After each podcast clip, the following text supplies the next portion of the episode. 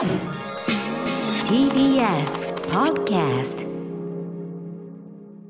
時刻は7時46分。TBS ラジオキーステーションにお送りしているアフターシックスジャンクションパーソナリティの私ライムスター歌丸そして火曜パートナーの宇垣美里です。さてここから新概念提唱型投稿コーナー火曜日のこの時間はこちらの企画をお届けしています。その名もマイスイートホームこんなに嬉しいことはない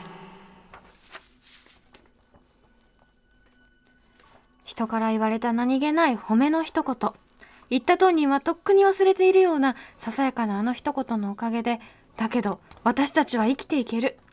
思い出せばいつでも心のふるさとに帰ることができるあなたの大事な HOME 褒め言葉を送ってもらいそれをみんなで味わうという人間参加のコーナーです。はいということでね、えーとまあ、褒めをこう言っていくとそれが連鎖していったりして結局世の中みんないい感じになっていくじゃないかというね。ハピハピでございますね、えーもっとみんな褒めていこうというコーナーでございますが、ちょっと本ちゃんのメールに行く前にこれ昨日来てたメールなんですけど、年末の私のとある出演ごとに関してですねこれは方面に分類していいんじゃないかなということで、はい。ちょっとこちらで私すみません私事なんですけど私はもうどんどんまたあの他のアピール出口がないんでアピール出口がアピールの行方。あのこの場でこの場でちょっといいですか？これ読ませていただいて。言いましょうそこは、えーラジオネーム迫田さんです、えー歌丸さん年末のベストヒット USA 出演おめでとうございます、小林克也さんの本当老舗ミュージックビデオ番組とかねチャート番組というか、はい。私も本当に中学の時からまさにその中でも話したんですけどあのいわゆる洋楽あの欧米圏の音楽を聴くその知識とかは本当にベストヒット USA から始まったものなので、まあそれがそれが引いてはそのラッパーになったりとかそういうのにつながっていくんで、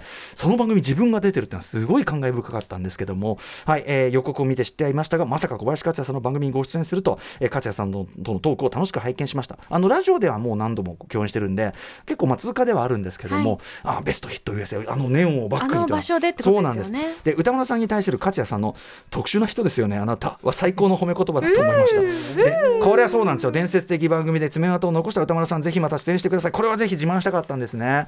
あのもうねオンエアされてるとこ超一部で、まあ、梶さんもノリノリで、あの例えばヒップホップの話になった時にいやでもその、まあ、元祖日本語ラッパーでもあるじゃないですか、つって伊武雅刀さんと咲坂と桃内のご機嫌いかがワンツースリースネークマンショーで。なんてところから、まあ、あの時はこうでこうでみたいな。もうテープでつないでねテープを輪っかにしてループにしてやったんだよなんて話とかね。改めて伺ったりとかしてめちゃくちゃ盛り上がって、わあ。でその盛り上がった流れで、えっとマイケル・ジャクソンの「スリラー 4K 化バージョンをフルバージョンで見ますよと。で見てる間中ずーっと俺がその小林克也さんの横で一個一個の場面も克也さん相手にねってなってことなんだけど、ね、ここのねこのねあのここのところこれはなんとかでなんとかでとかここはこのなんとかこれやっててとか、ここの演出がすごいんですよねみたいなずっとずっと言って終わった後にあのこのセリフが出たあなた特殊な人ですよね、そういうそうなんでよ。ですもこれは方面じゃないですか。そういうふうに私は思わせていただきます。やっぱり私の本当にある意味こういうこの番組やってるような、まあカルチャー特にサブカルチャーみたいなものへの興味の入り口を開いてくださったその党の党党の本人にまあなんていうかな。いろんなこま要するにと常にそういうことを考えながらいろんなものを聞いたり見たりしてるんだよね君はっつって、いやまあそうかもしれないですけどつって。そういうのも全部勝也さんから教わったんですけどねみたいな感じの話をしてですね。あーだからいい話だ。そうなんです。だからちょっとすいません。もう半分ね自分アピールみたいなことで本当すいませんねやらせていただきましたどんどんアピールしていきましょうよ、ねそんなの。アウトプットの場がないもんで。なんで切れながら言ったんだろう。正月でちょっとね気分がこう乱高下しがち、あまあね。正月落ち込んだわなんか本当わかる。なんかなんか。何この無さ無駄なこそう。のそう。時間の過そうごし方。1月1日って結構落ちる日なんだよね300ええじゃあ明けましておめでとう。やったー。今年もよろしくお願いします。やーっつって。で1日終わったえ？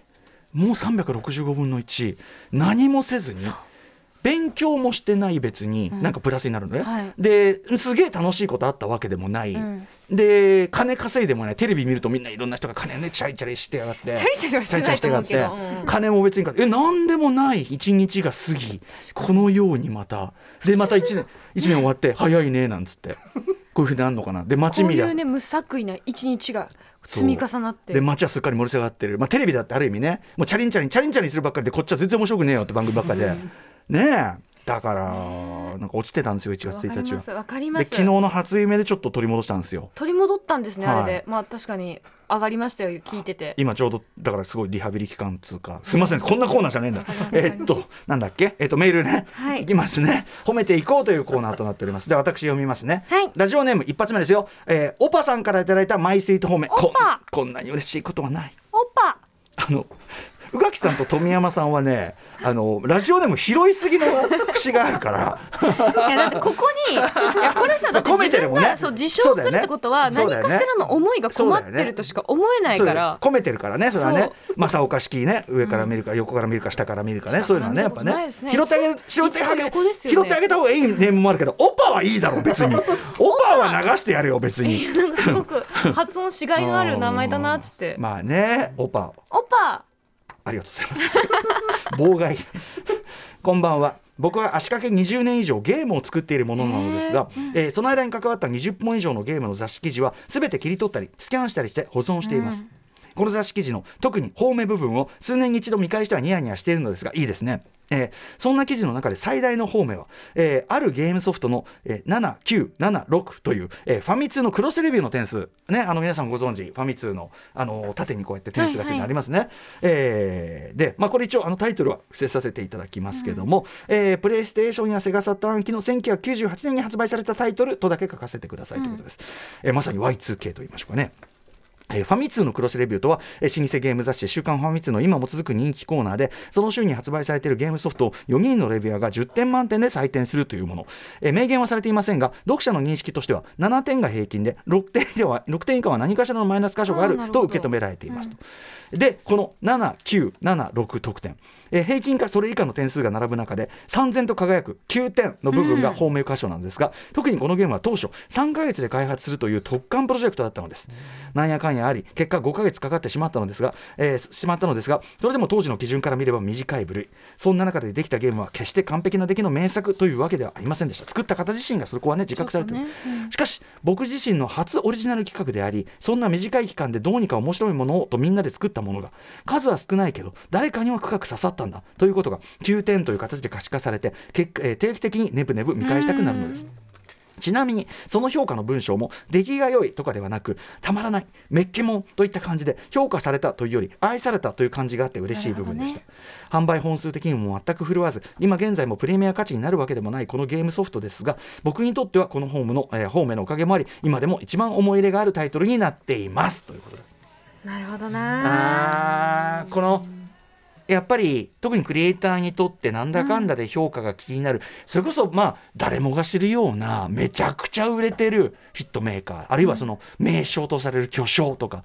でさえやっぱりちょっとしたレビューちょっと失笑気にな気にしてるってやっぱ聞きますよねそれはあね。見ますよね。それはどういうふうに受け止められたかっていうのね、もちろんそこからフィードバックされるるものもあるから見るのもね、うん。うんそれは大事なんでしょうけどだからこそその結構まあ自分けなされたらけなされたでまあそうでしょうねっていうところもある作品が、でもちゃんとそのチャームの部分というかな、うん。そこを拾ってもらったっていうのはすごい嬉しいでしょうし、愛されたって。あとやっぱそのさこういう特にそのクロスレビューとかって、まあ、皆さんねちゃんとプロがそのレビューしてるんだからもちろんちゃんとしたもんでもあるけど同時に、まあ、僕僕の映画表もそう。辞表って言ってますけど映画辞表、うん。その時にリアルタイムで見た時に、まあ、できる範囲で勉強したり考えたりしていくからこうなんであって、うん。例えばそれが1年後5年後10年後20年後やっぱりその先の評価っていうのはまたどんどん変化していったりとか、うんうん。でその時例えばその後に僕とかがこれすごくいいじゃんっていうのが当時のレビュークロスレビューそういうのをよみんな映画とかでね見たりするとあ全然分かってねえなこいつら。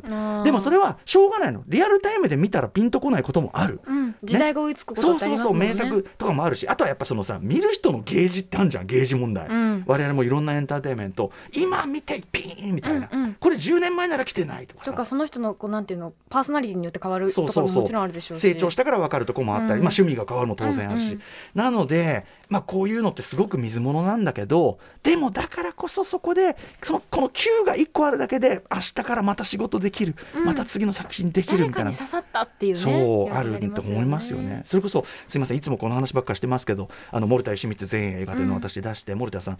で例えば「ときめきにシス」という今となっては森田さんの中でも結構な人気作なんですよね。うん。カルトムービーっていうかまさに熱狂的な、僕も含めて多いから世界中にもういるんですけども。